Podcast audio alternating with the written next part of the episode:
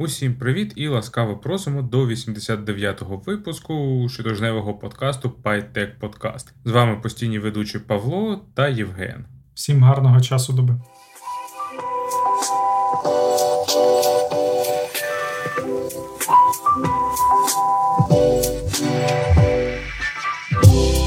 Сьогодні ми, як завжди, обговорюватимемо новини зі світу високих технологій. Ми вирішили взяти трохи більше і рухатись між ними трохи швидше, але тут ми не обіцяємо нічого, бо як піде, так піде. Тож подвійна доза новин. І, мабуть, е, почнемо ми з цікавого судового розгляду, який нещодавно завершився. Тобто акціонери компанії Блок е, позивалися до безпосередньо голови ради директорів Джека Дорсі. Думаю, всі знають, хто він такий. До речі, я не знав, хто такий Джек Дорсі. Я маленьку історичну справку дам. Як виявилося, Джек Дорсі, я щось його з Кармаком попутав, думав, що це той чувак, який написав Діабло. Але ні, оказалось, це той чувак, який написав Твіттер. Крім Твіттера, оце ж вони запилили цей Square, софтець для малого бізнесу, для розрахунків в Америці. Досить великий гравець, типа автопея, отакої штуки. Тобто він маленьким мерчантам дає термінал і можливість робити транзакції. І вони досить давно працюють з 2010 року чи 2011. І ще вони запустили таку штуку Bluesky, якби децентралізована альтернатива Твіттеру або децентралізована соціальна мережа мереж. Ну тобто, цей чувак, Джек Дорсі, такий, він матьорий entrepreneur. Це все, що я про нього знаю. Історична справка закінчилась. Паша, давай далі. Я можу дуже помилятися, але Кармак Діаблу не писав також. Але це не так важливо От, блін. в цьому випадку.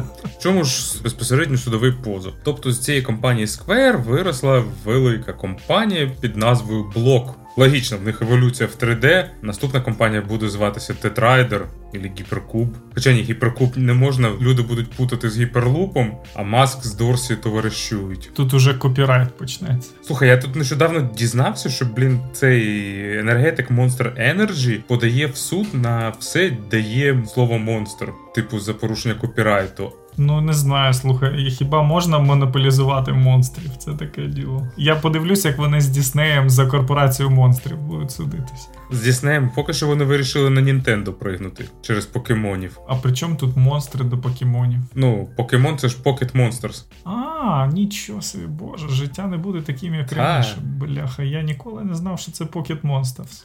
А Take-Two Interactive судять все, де є назва Two і Take. Тобто вони там позивалися до цієї чудової гри It Takes Two. Тому наступна частина, сіквел It Takes Two, буде називатися зовсім інакше. Ладно, повернемось до нашої новини, тобто гарний неймінг в Дорсі. І як велика корпорація, вони купують інші компанії. І здається, там ще давно, чи рік тому, чи скільки вони вклалися по крупному в стрімінговий сервіс Tidal. Тобто не всі про нього знають, але він існує там як Spotify, Apple Music, е, тільки не такий відомий Tidal. Я для справки теж е, ворвусь тут. У Spotify 138 мільйонів користувачів, у Apple Music 60 мільйонів користувачів, а у цього Тідаля 2 мільйони користувачів. І в принципі, Тідаль, ну я так розумію, там в LA Celebrities, селеби зібралися разом з Jay-Z і такі, блін, а давайте свій стрімінг зробимо, а давайте. І на і зробимо щось класніше, ні, ні, ніж Spotify і Apple Music. Ну вони зібралися, сілеби, щось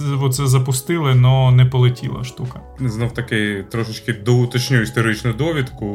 Tidal запустили до Apple Music, тобто він там був трохи раніше, просто не злетів. Чому взагалі стрімінгові стартапи живуть так не дуже добре? Про це можемо окремо поговорити. Це така цікава темка. Повертаємось знов таки, і ось цей блок вклався в Tidal. Здається, в 11 році. Ну тому що Tidal весь час в нього такий стан, він дихає на ладан. Тобто десь там або з невеличким е, збитком, або там десь в нулі виходить. І тому кілька років тому його від банкрутства спас е, безпосередньо блок. А головний фаундер, головний піарник Тайдала це взагалі репер Jay-Z. Не знаю. Я знаю, що він такий існує, не знаю, що він там реперить, як він там співвідноситься з мегазірками. Ну тобто не остання людина в світі чорної музики з тими словами, які ми не можемо вимовляти. Не знаю. Я в Jay-Z знаю тільки по тому, що у них колись був альбом разом з Лінкін Парком. Досить прикольний альбом вони зробили. В далекі якісь 15 роки я слухав цей альбом, і мені дуже подобалось. Головне, щоб не з Лімбіскіт.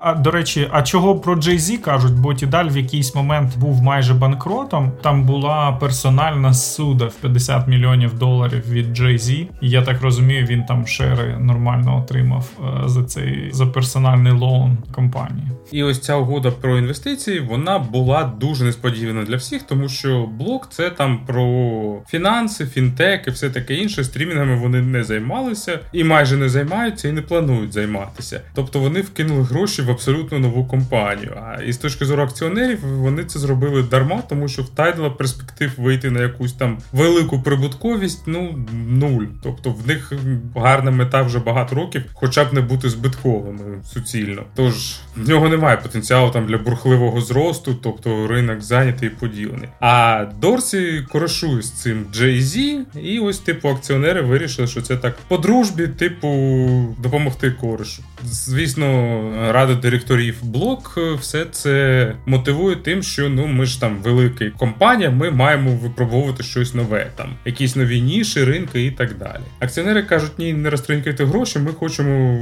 мати прибутки, відсотки і все таке інше. І от там суд все це розглядав, і завершився він тим, що суддя сказав, що все ж таки тут немає особистого зговору, бо 9 чи 10 осіб там в раді директорів, із них тільки один Дорсі знайомий з Jay-Z, всі інші або не знайомі, або це просто не доведено, що в них там близькі знайомства. І плюс е, суддя ще підкреслив, що рада директорів вона має право ну на будь-які законні вчинки, навіть якщо вони виглядають там нерозумно. Тобто можна сказати, що в Америці суд е, затвердив право ради директорів робити нерозумні речі. Насправді там також є версія, типу, що із всіх директорів тільки Дорсі був за типу це злиття, але вони нічого йому не змогли зробити, бо він їх всіх переконав. Ну і він все ж таки головує над бордом. Але по великому рахунку, ну борд він на той борд, щоб колективно вирішувати. І якщо Дорсі має такий вплив, що він нормально з іншими директорами домовився.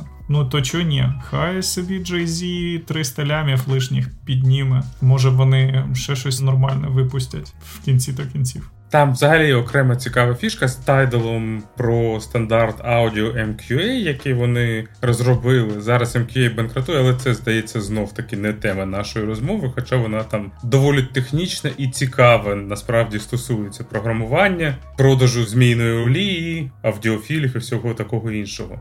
Це дійсно ти щось на аудіофільській почав розказувати. Ну там цікава технічна історія, як чуваки намагалися всіх переконати, що вони впихали в, в той самий розмір набагато більшу кількість інформації, ніж в нього влазить. Але якийсь час в них це це йшло, а зараз вони шукають, хто б їх купив з усіма цими нароботками.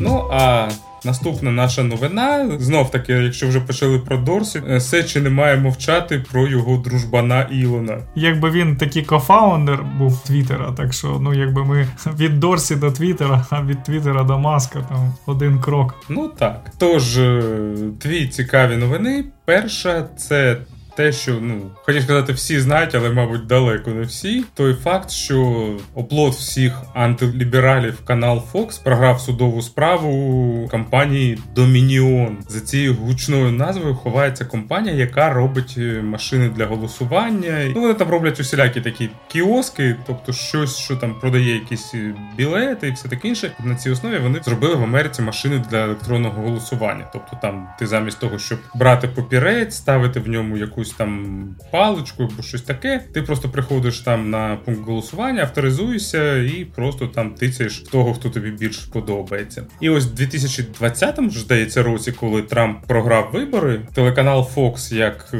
кращий друг е, правих, почав розганяти тему, що знайдена була дира в цих е, апаратах для голосування від компанії, і через це, типу, там коварні гакери з силиконовою долиною. А всім відомо, що наша силиконова долина вона ліва за поглядами, тобто вони там через цю диру обрали Байдена. Ну і компанія-розробник пішла до суду і сказала, які ваші доказательства. І там Фокс намагався посилатися на те, що вони не розкривають джерела джерела інформації, але суд сказав: Окей, у вас є згода суда на це можете розголосити. Потім вони намагалися сказати, що вони такого не стверджували напряму. Ну коротше, в них не вийшло відмазатися. З них хотіли щось 1,2 мільярди, здається, але домовилися на 700 мільйонах. Ну, все одно непогано. Мені здається, ти поняв там, в принципі, 700 мільйонів за те, що чуваки просто перед виборами помпу пустили. Це дуже класно, я вважаю. Насправді я не знаю, який там був збиток репутації компанії. Ну таке, знаєш, там як все починається там недополучена вигода е, і всілякі ті юридичні риси. Звісно,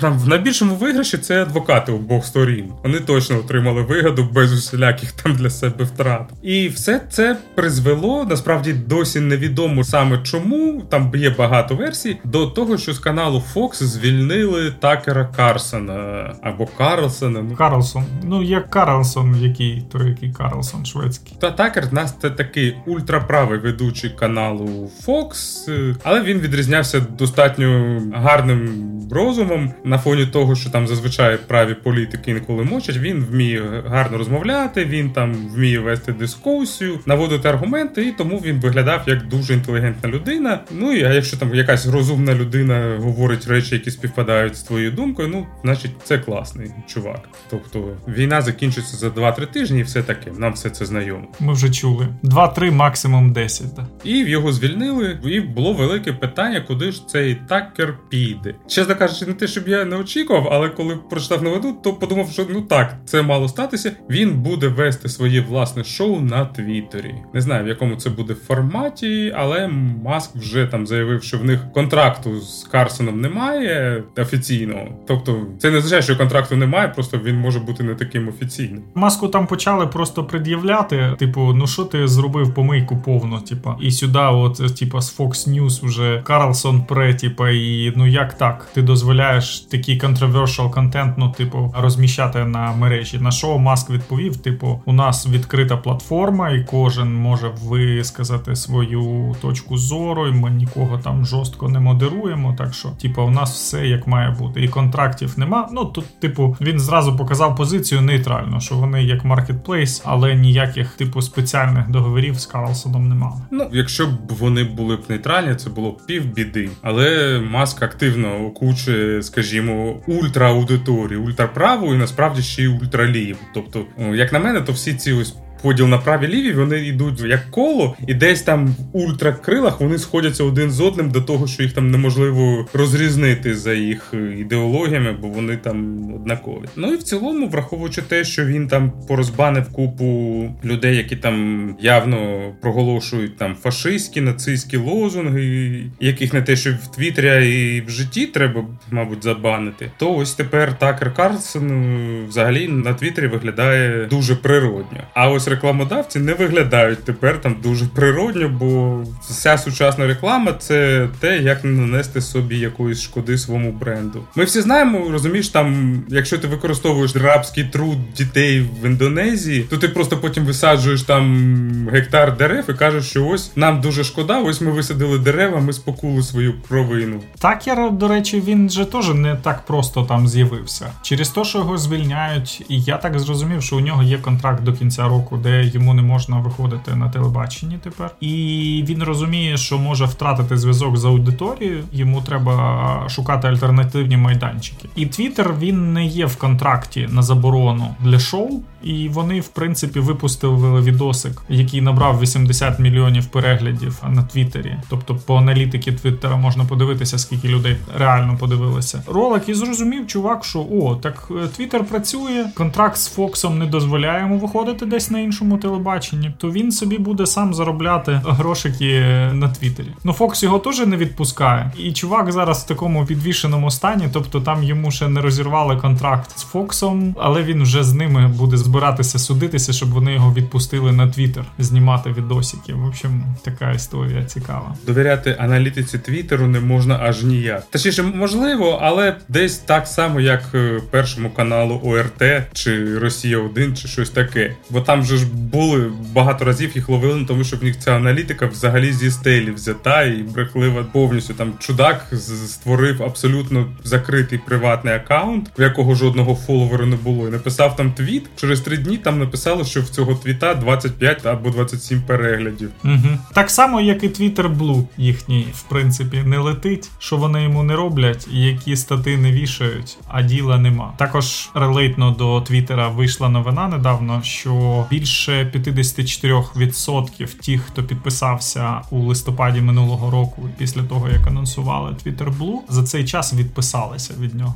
Це рекордний показник для любих бізнесів, які продаються по підписці. По перше, там запуск кривий був. Я нагадаю, то що минулого року вони спочатку запустили Twitter Blue, а після того як фейкоділи почали підробляти офіційні акаунти і купляти маленьку підписку за 8 доларів і видавати себе за офіційні акаунти з мільйонними підписниками, і зробили декілька пранків. Вони швиденько це все видно закрили. Потім Twitter Blue з модерацією почав працювати тільки через місяць. Так, от за цей час там по документах компанії підписалося близько 150 тисяч людей, із яких більша половина відписалася до цього часу цього року. Ну і це, в принципі, типу рекордний відтік підписок. При тому, що, скажімо, середні, ну по аналітиці, по підписним бізнесам, таким, типу як Disney+, Netflix, etc., то там в середньому 5% вважається нормальний відсоток відпливу підписників. Ну і в принципі ви можете аналізувати самі, який сервіс дається підписникам, що в принципі люди неохочі тримати цю підписку за 8 баксів на місяць. Ну я теж думаю, краще на Spotify якийсь або на Apple Music за 5 підписатися, і це буде набагато корисніше. За 5 баксів ти тепер можеш мати Final Cut Pro на iPad. Це тільки для креативщиків воно працює. У мене руки як у краба в цьому відношенні, так що мені воно не допоможе. Тут знаєш, шкода насправді, що вони цю підписку не розповсюдили поки що на версію для Mac. Вона все ще коштує 300 баксів. Просто я монтую в iMovie, якраз щось схоже на iMovie, але більш потужне, було б саме те. Але 300 баксів мені витратити шкода. А ось 5 баксів в місяць я б за десктопну версію платив. До речі, вкину ще одну новину. Насправді воно нікому не потрібно, але все ж таки ми про техніку, то можна згадати, що буквально там для нас вчора, з точки зору нашого запису, а коли війде підкаст, то це буде нещодавно пройшов Google I.O. Тобто ця величезна конференція, як WWDC. Але блін, ця новина про випуск Final Cut і Logic Pro для iPad затьмарила новини про Google I.O. До речі, я зареєструвався на Google I.O. У них такий прикольний інтерфейс там був. Тоже хтось зі знайомих мені ліночку скинув. Типу, ти заходиш, реєструєшся Google девелопером, потім вибираєш собі топіки, які тобі цікаві. Ну там прямо UX класний, ти знаєш, не гірше ніж е, на WWDC у Apple. Тоже дуже круто, там Web 2.0. Так, 2.0 це застаріла концепція вже. Ні, я мав на увазі не саму частину для девелоперів, я мав на увазі ось цю так головну презентацію, тобто з чого все починається. Там, хоч в Apple, хоч Google, хоч Microsoft, тобто де, там, де нам розповідають найбільше новини. І там Apple, знаєш, такий, типу, в нас нова кнопочка регулювання гучності. Вау! Там тиждень розповідають, там, як мені погано від цієї кнопки, я не можу нею користуватися, зову там собаку, щоб він мені перемкнув цю кнопку. І закінчуючи там, ця кнопка змінила все. Google представили складний піксел. До речі, він такий жахливий, як на мене. В нього ця блямба металева. Я бачив його вживу вже. Той піксель. Ну слухай, він нормально виглядає, нічого він не жахливий. Чувак, нормальний телефон. Ну, ця блямба позаду для камер, вона виглядає якось. Я маю на увазі складний саме, незвичайно. Да, да, да, Звичайно, воно просто нагадує андроїдів зі стартреку, воно там більш-менш якось виглядає. Тобто, ну Google не вміли в дизайн, тому, скажімо, це просто ну норм неогидно. А ось в складного, принаймні на фотках, оця блямба якась дивна. Вони представили планшет, але я вже знаю, чим все, все це закінчиться з планшетом в них. Але там в них цікава ж фішка, що він одразу йде з підставкою колонкою. Тобто, треба в нього, щоб було лінійку вбудувати на корпусі, десь вигравірувати виконувати, а також е, цей астрономічний прогноз і гадання на картах Таро. Може, якась була б користь. І рецепти народної медицини. Ну, ти знаєш, з точки зору ж залізяк, вони нормальні штуки роблять. Ти розумієш, ти платиш за айфон, а отримуєш ще клавіатуру і колонку. Ну, типу, такого нема у Apple. Ти занесеш у Apple ще 400 баксів за клавіатуру і ще 150 за колонку. А тут ти купляєш один девайс, а маєш три. Ну, по-перше, клавіатури там насправді немає зовсім. В них підставка колонка. Ну в них задум купити його, щоб зробити домашнім хабом. Ну якби зі smart home концепцією дуже нормальна думка насправді. Ну, її всі педалюють, да, там. Ну, показали девайс, але знаєш, це так виглядає, типу, ну от ми зробили, ну да, ну щось треба ж робити. Ну от. Я просто дивився цю презентацію, ну блін, жодного вау, жодного amazing. Я думаю, Google зараз вони не в залізо будуть. А розумієш, у них зараз main competitor OpenAI, і вони будуть зараз все пушити в ту сторону, і про залізячки вони, мабуть, менше будуть думати. Більша частина в них була про Барда.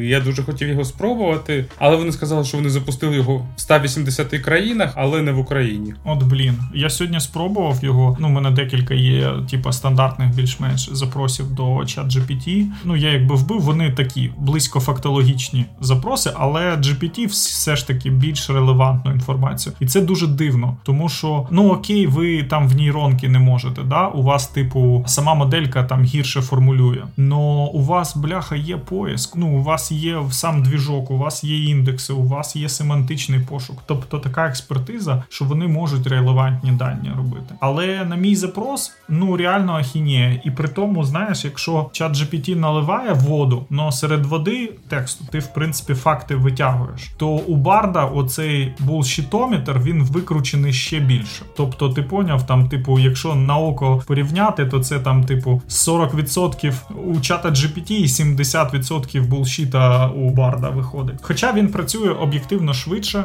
UX такий прикольний. Ну, типу, погратися можна з ним, і бонус його, що він безплатний, що з нього ти не платиш. Хоча, коли реєструєшся, то там зразу Google дає тобі знати, типу, чувак, твої переписки ми будемо використовувати для донавчання, для оптимізації і типу, для всього найкращого. Ну я не читав е, user agreement в OpenAI, але підозрюю, що там те саме. Але розумієш, я тут вже слідкую за новинами, і в цілому Google знов буде в ролі наздожинаючого, тому що там в народах, хто підписався на прев'ю, в декого. Я лузер, мені не дають нічого з крутих фішок на прев'ю в OpenAI. В них там почали з'являтися чат GPT-4 з браузингом інтернету, тобто моделька, яка вміє полізти в мережу. Ну вони плагіни ж релізнули і вже будуть видавати тобі плагіни, де ти їх зможеш користувати. Типу. Ну це окрім плагінів, тобто в них є там різні рушення. Я так розумію, вони випробовують різні концепції. Тобто чат GPT, що вміє зазирнути в інтернет, потім е, чат GPT з інтерпретатором коду, якому можна писати писати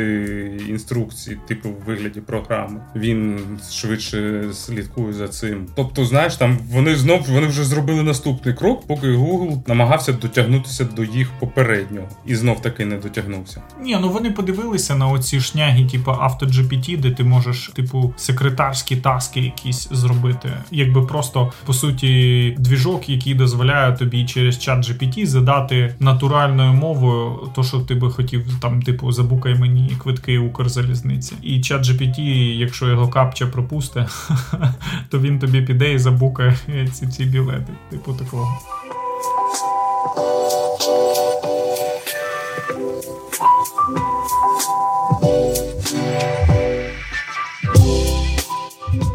Ідемо до фінського стартапу, про який я чув давно, але не знав, що він фінський, і я дуже радий. Бо є така велика фірма носимої електроніки, яка називається Aura Ring. Хто не знає, це такі кільця для трекінгу сну. Вони вважаються де-факто на ринку самим крутим консюмерським продуктом для того, щоб слідкувати за своїм сном. Там натицяно куча датчиків у нього, температура тіла, пульс, кисень і так далі. Ну вони дійсно дуже круті, і е, на відміну від інших трекерів сну у кільці легше спати, бо це всього лиш кільце, типа вдягнув і і не паришся собі. Деякі люди навіть використовують його як фітнес-трекер, ну типу там тиск, пульс, всю історію через нього міряють. А новина полягає в тому, що вони купили стартап Proxy Incorporated з долини. По-перше, це круто, коли фінська компанія купляє стартап з долини. Бо із того, що ми бачимо навколо нас, загалом стартапи з долини купляють всі інші компанії. А тут, якби не так, як у Microsoft, який прийшов і купив Nokia, а це як будто би Nokia прийшла і купила Microsoft. Ну, таке собі порівняння, ну якось так. І цей стартап Proxy Incorporated, він займався біоідентифікацією людей. Тобто, по суті, у вас є якийсь девайс, і вони також займалися розробкою кілець таких самих в 2011 році. Вони також купили іншу компанію таку саму, як Aura Ring, яка розробкою смарт-кілець займалася, і побудували платформу по ідентифікації людей. Тобто там по пульсу, по якимось унікальним біометричним штукам могли однозначно ідентифікувати людину і давати дозвіл на прохід на роботу, трекінг електронних замків і так далі. Тобто вони запропонували солюшн для ідентифікації людей. Ну і його використовували з різними апками, тобто там хтось на роботу міг е, використовувати замість ерфіда і карточки звичайної, і проходити з цим кільцем. А хтось використовував як для розрахунків, ну типу як в Apple ID, треба глянути там на телефон або пальця приложити. Ну тобто такий от був смарт-стартап. Ну вони так дуже сильно не полетіли. А Aura Ring, якби вони лідери на цьому ринку смарт-кілець, і вони їх купили. Така от новина. Може тут трохи упереджений, але мені здається, що ринок смарт-кілець він взагалі десь на рівні з ринком розумних зубних щіток, але здається, навіть зубні щітки більш розповсюджені. Зубні щітки точно більше, бо там така серйозна конкуренція на ринку електронних зубних щіток. Я тут купив е, цю айошну щітку, я плакав над ціною, і це ще не найтоповіша моделька. Але то таке. Тобто ринок смарт-кілець він маленький, тому що ну мені здається, не так багато з кільцем можна зробити, тому що вони маленькі, носими. Ну можна заміряти пульс, і те він вже буде такий. Ну максимум температуру тіла. Більше нічого ти туди не втиснеш. Тобто ще можна придумати якийсь датчик е, акселерометру і там махаючи рукою чимось керувати, але це вже буде садити там цю маленьку крихітну батареєчку дуже швидко. Тому насправді ось вони зробили дуже вірний крок, тому що от єдине, що можна ще використовувати кільце, як дійсно носимий носій інформації для авторизації. Причому я тут не впевнений, чи можна дійсно людину там кільцем на пальці ідентифікувати. Я думаю, що там все ж більше секюріті в тому, що ти просто це кільце не губиш. Просто воно завжди з тобою там. Там є, до речі, якісь біометричні унікальні штуки у кожної людини. Бо я пам'ятаю, був український стартап, який займався смарт-годинниками, які міряють і роблять кардіограму весь час. І один із сайт е, продуктів у них був це якраз оплата через ідентифікацію по пульсу по твому. Тобто вони могли по ритму серця 100% ідентифікувати людину. Ну якби не 100%, але з високою, типу, вірогідністю, такою, яка дозволяє їм платіжні системи прив'язувати. І я думаю, Aura Ring так само може ідентифікувати людину з такою акуратністю, яка дозволить використовувати платіжні сервіси і сервіси ідентифікації. Я з українських стартапів про смарт-годинники пам'ятаю тільки пацанів, які обіцяли, що вони навчили свій годинник неінвазивному моніторингу глюкози. І вони там вже розповідали, якимись патентами обкладалися, запустили кампанію на кікстартері, а потім все згорнули, тому що ну не вийшло в них ніякого неінвазивного моніторингу глюкози. І там перші оглядачі на це показали, що типу ні, воно і близько не працює, воно все накрилося. І тільки нещодавно ми обговорили, що там Apple тільки-тільки зробила з цього девайс з девайсу розміром з холодильник, який це робив, девайс, який можна поставити на стіл. Тобто це вже там великий прогрес. Да, все ще велика штука з цими замірами глюкози, бачиш, неінвазивними. Досі людство не дійшло до того рівня. Тут насправді цікавіше, блін, але тут знов таки потрібні зусилля великих компаній, щоб в нас був якийсь загальний протокол бездротових ідентифікаторів, які можуть тебе ідентифікувати. Просто якесь кільце з чи якимось простим RFID шипом чи чимось таким. Паша, коли ти починаєш розказувати про девайси, які тебе ідентифікують, якісь безпровідні, у мене тільки погані думки виникають, і я не про AirPods думаю. Не зовсім зрозумів, але неважливо. Будь ласка, поставте хтось коментар. Я я знаю, в Spotify можна залишати коментарі до подкастів. Хто цей, цей жарт зрозумів, напишіть, будь ласка. Ну, просто, наприклад, зараз в Apple на їх власній клавіатурі блютузні ти можеш Touch ID використати. Ну, в принципі, я не знаю, чим це відрізняється від Touch ID на ноутбуці їхнього або розблокування ноутбука або годиннику. Знов таки, MacBook можна розблоковувати годинником. Ну, Apple Watch. Типу, ти підійшов, в тебе ноут прокинувся, розблокувався, відійшов, заблокувався. Так, да, до речі, дуже класна фіча. Коли я Apple Watch користувався, то мені дуже подобалась вона. Я трошки трошки сумую тягнув за цією фічою, бо гарміни не вміють в MacBook розблоковувати, але вони все одно набагато краще, ніж Apple Watch. Тому в цілому логічний напрямок, не знаю там, що з цього вийде. Я б, наприклад, цю штуку не ускладнював, я б з задоволенням купив якесь недороге кільце, щоб просто в ньому був там щось, що розблокує мені ноутбук. Я, до речі, якось хотів дружині подарувати Aura Ring кільце, но як у справжніх фінів, як виявилося, у них все дуже дороге. І в Фінляндії дуже дороге. І я так розумію, що і кільця їхні також дуже дорогі, тому що останній раз, коли я чекав, там ну якась ціна була нерозумна, там, типу, 300 євро чи 300 доларів за кільце. Ти поняв? Ну, типу, і це ж розумієш, це ж не годинник. Ти навіть час на ньому не побачиш. Це тупо трекер сну. І якби мене жаба задавила трекер сну за 300 баксів купляти, я так і на це не наважився. Ну, в свій час же народ купляв перший браслет, здається, Fitbit робив, який ще синхронізувався через аудіоджек. Перша версія була без екрану. Ні, ну вчекай, Fitbit же він ще куча всього міг робити. Ну, він тільки активність твою трекав на той час, насправді. Але він не коштував 300 баксів, здається, точно. Да, ну і я теж, типу, потім подумав, що в принципі за 300 баксів можна купити нормальні гарміни, і це ще буде годинник, який показує час. І це непогано виглядає. І КПД трошки вищий буде, ніж у кільця. Ну тут розумієш, все вирішує ціна. Тобто, як на мене, це може бути гарний недорогий пристрій, який буде виправдовуватися тим, що він обмежений, але він недорогий. Ну, типу, він ок працює. Якщо на нього ще повісити ключ від домофону, наприклад, або ще якісь rfid ідентифікатори, то взагалі прикольно виходить. Да, до речі, оце крута штука була би, бо воно так харить інколи ці карточки таскати з собою або брілки з RFID ами. А це просто мрія моя, знаєш, щоб в тебе був один девайс, яким ти всі RFID и можеш відкривати. Які ну я так розумію, що це технічно не можна так зробити. Ну є цей зроблений в русні Flipper. Це один девайс, яким ти можеш відкривати всі RFID и, але він трошечки не про це. Хоча найкраще в цей випадок це хтось на Ютубі робив пранк. Тобто, десь в Європі це про каналу, то він взяв Коран і під обкладинку там заховав е, свою кредитну картку. І там заходив в магазин, набирав усього. Потім, коли йому протягали термінал, він там підіймав очі вгори, просив там Аллах, допоможи мені з грошима. Після цього прикладав там Коран, який в нього був під мишкою. Потім термінал пікав і пробивав чек.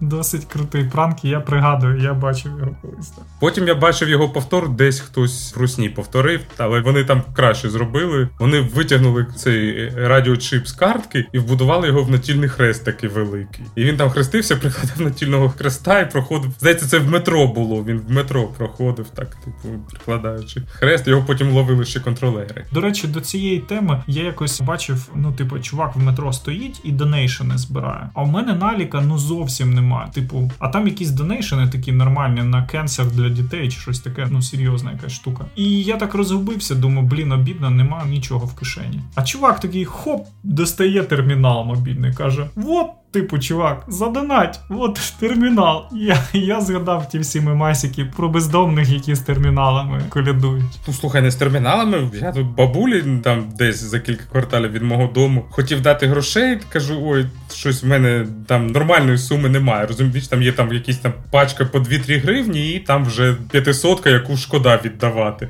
Бабулька сказала: зараз мене навчили, полізла в сумку і витягнула папірець, на якому два QR-коди: один для монобанку, другий для ну, для Приват 24. Типу, хлоп, пік, що все працює. Ну, бачиш, майже та сама ситуація.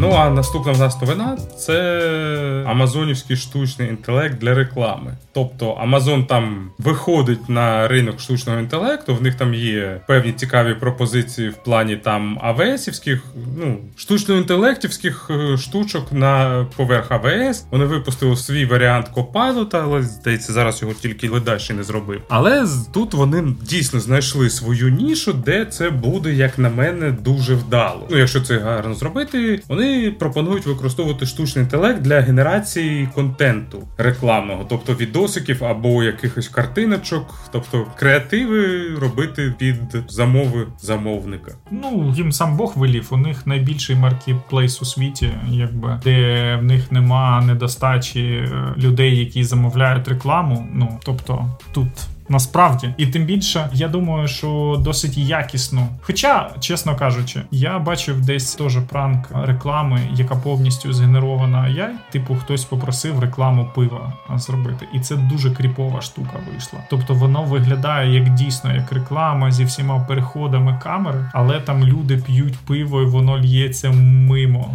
Там, типу, монстри держать руками з шістьма пальцями це пиво.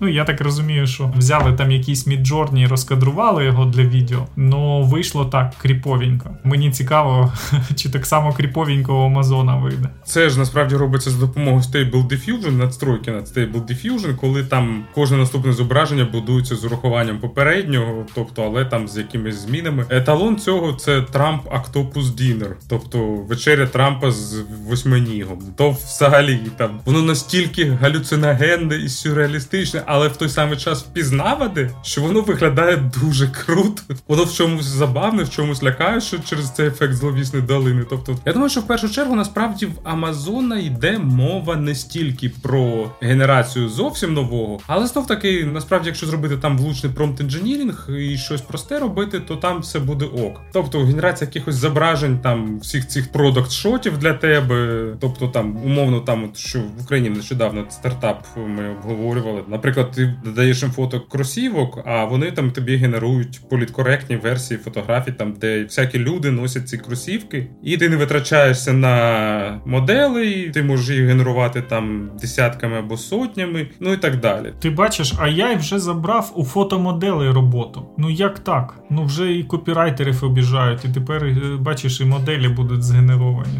Художників ображають. е, Далі в нас підуть моделі з OnlyFans і так далі.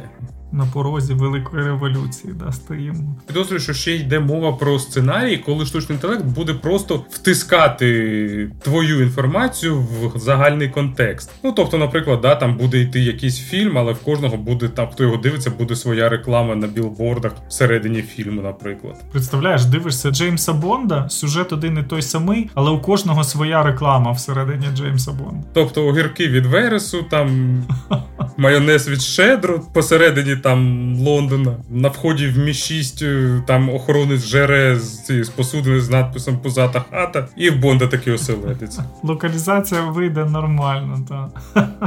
Ні, ну насправді, якби вони круті. І це ще раз підтверджує ідею, яку я чув не так давно. Що зі всією двіжухою Саяєм, ті, хто повністю будуть цілитися і бездумно використовувати його, мабуть, це буде занадто, і якби ми не готові для такого трешу. Але і ті, хто повністю відмовиться і не попробує встроїти AI в свої бізнес-процеси, вони також будуть відставати і програвати іншим більш прогресивним гравцям. Е, Десь правда посередині. Ну і Amazon демонструє такий класний підхід, де вони вибрали свої традиційно сильні сторони як маркетплейс і вирішили доповнити його заяями. Я думаю, це буде класна штука у них.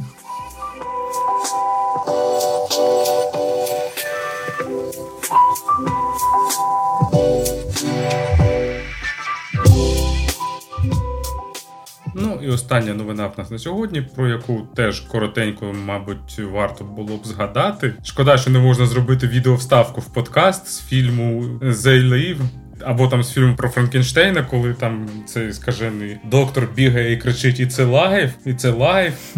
Нещодавно прокинулась IBM і розповіла, що в них там нова версія Ватсона, який теж тепер робить все там, що вміють всілякі LLM, але він робить це трохи інакше, бо насправді ж Ватсон був нас першим таким умовно штучним інтелектом, який там робив дійсно інтелектуальні штуки. І ось вони там вирішили, що вони ж були піонерами. Потім якось вони взагалі так відтерлися на другий план. Взагалі. Цікаво, да, таке кар'єра там IBM почалась майже там не в 19 сторіччі. Вони там робили табулятори, арифмометри, все таке інше. Потім вони стали одним з провідних виробників мейнфреймів, авторами стандартної архітектури, яку радянський союз там вдало імпортозамістив. Потім вони взагалі створили архітектуру, якою ми досі користуємось. Тобто, з появою PC він витіснив з ринку там усі конкуруючі моделі, які на той час були. Ну так, там залишається в нас там Apple, всякі інші, але насправді зараз з точки зору заліза, Apple вже теж там це ті самі напрацювання PC і все таке. Але мова не про те, тобто, через недосконалість патентного права тих часів всі змогли робити підробки під е, IBM PC, ну тому, мабуть, він і став такий популярний. Ну і потім да, там про них згадували тільки от завдяки насправді їх е, розробкам в штучному інтелекті. Компанія існує, в них там гарний фінансовий стан, але вони роблять щось таке корпоративно-корпоративне, що навіть там про це ніхто і не згадує. І от вони там випустили, знов таки заявили, що їх е, Watson це теж нова платформа для штучного інтелекту, і вони будуть е, надавати знов сервіси на основі Watson і власних наробок. Ну але там в цілому стандартний набір там всілякі класифікатори, генеративні моделі, тобто, ну те, що і в конкурентів, але тільки від IBM. Ну, вони ж теж будуть е, свій, я так розумію, фреймворк для деплойменту тренінгу моделек надавати. Ну тобто, всю по суті ту ж саму штуку, яку OpenAI надає, але від IBM і Watson. Ну і це кльово, бо мені здається, я б чомусь от в IBM вірю, може я і помиляюся, але вони мені здається теж можуть поконкурувати. Бо ну Google, якби з DeepMind і з Google Brain круті чуваки, подивимося, що в них вийде, як у наздоганяючих. Ну і Watson, в принципі, я думаю, що у них також експертизи вистачить для того, щоб ну побадатися з OpenAI. Бо, на жаль, не мій превеликий жаль з того, що я зараз бачу з конкуруючих продуктів. Ну і з того, що на ламі зробили, і знов ж таки той ж самий Барт. Що поки що, на жаль, ChatGPT працює краще набагато у всіх випадках, де я їх порівнював, він набагато краще працює, і це дуже мені обідно, бо у них все так повільно рухається. Знаєш, і вони лімітують і запроси, і то і сьо. І тому я двома руками за те, щоб вони рухалися вперед. IBM. Тим більше зараз гріх для них з їхнім якби портфоліо і з е, поточною ситуацією, трендом, де всі побігли AGI шукати і пилити свої моделі, їм не використати цей піар і також не впригнути в ці перегони.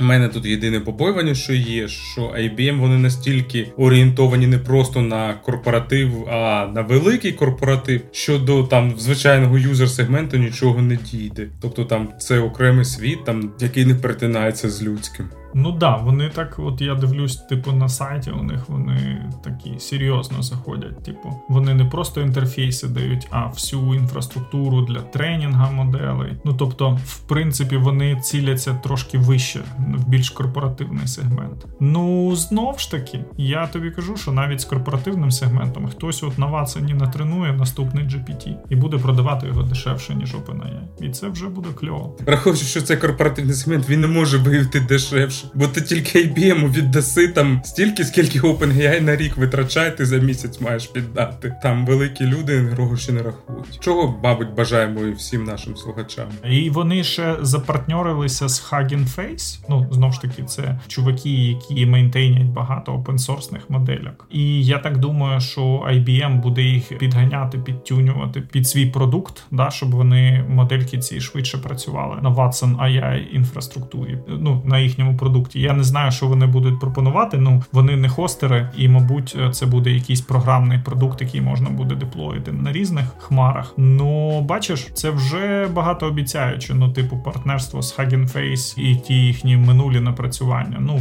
тобто, як мінімум, вимальовується потрошку ще один гравець на цьому ринку. Ти знаєш, я там кілька років тому дуже родів, коли IBM запартнерилися з Apple. І IBM, не знаю з якою метою для себе, вони збиралися просувати сервер-сайт Swift. От, слухай, я так хотів, щоб Swift стрільнув на серваках. Прямо просто в мене була мрія колись 5-6 років назад піти в мобільну розробку, плюнути на цей веб і піти джуном працювати в мобільну розробку і писати на Свіфту. Бо я коли Swift тільки з'явився, пописав, і мені так класно він сподобався. Я думаю, ну блін, чуваки, вже все. Там потім Apple викатив вже опенсорсний двіжок і його розшарив. Ну і типу можна було Swift використовувати на серваках. Ну і думаю, ну все, зараз якісь головаті чуваки пишуть нову ноду на свіфті і заживемо. Ну, як бачиш, типу, вже куча часу пройшло, а свіфтової ноди чогось нема ж досі. І оце приходиться на всіх цих тайпскриптах і джаваскриптах писати. Ну, Swift це статична типізація, компілюємо мова. В ньому не вийде так хвацько, там як не знаю, в Python, JavaScript, PHP. Почекай, на гошечки люди пишуть і не жалуються. І мені здається, що Swift він не гірше, якби для сервер-сайд розробки буде, ніж Го.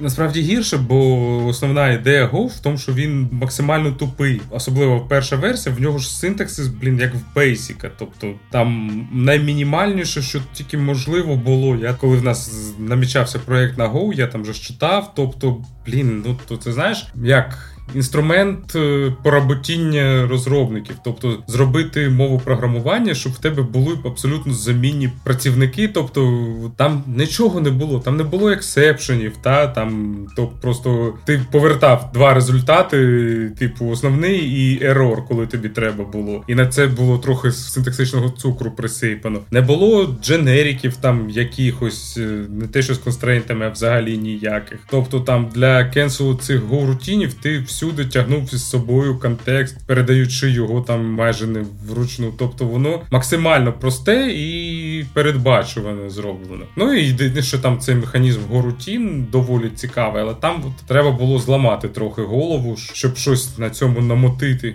Ні, ну слухай, мультипоточне програмування, воно скрізь так працює. Я не бачу ще нікого, хто би це легко зробив, бо сам концепт складний. Як на мене, Async Await, сучасний концепт, він найкращий. Тобто, а далі вже поверх цього, наприклад, да, там Swift вирішили собі притягнути концепцію володіння кодом з Раста, і плюс там екторів ще з якогось здається, ще було в Сімулі або в якійсь такій старій мові. Ну і тобто в них взагалі там велика мета зробити так, щоб тебе компілятор попереджав про неможливість помилок на поточному коді. Але вже є там Rust, ну тобто ринок насичений, тому в цілому на той час Swift не давав ніяких переваг. Зараз цим стало краще, але я не знаю. Момент, скоріш за все, впущено. Ну, нічого, почекаємо, почекаємо. Я поки що, знаєш, як там їжаки плакали, кололися, але продовжували писати на тайпскрипті, так що, в принципі, так і живе. Мене все намагається в цю сторону спихнути, але поки що тримаюся.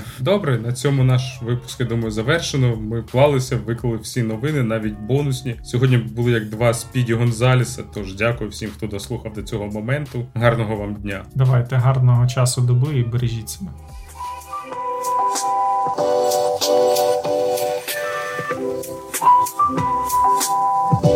Thank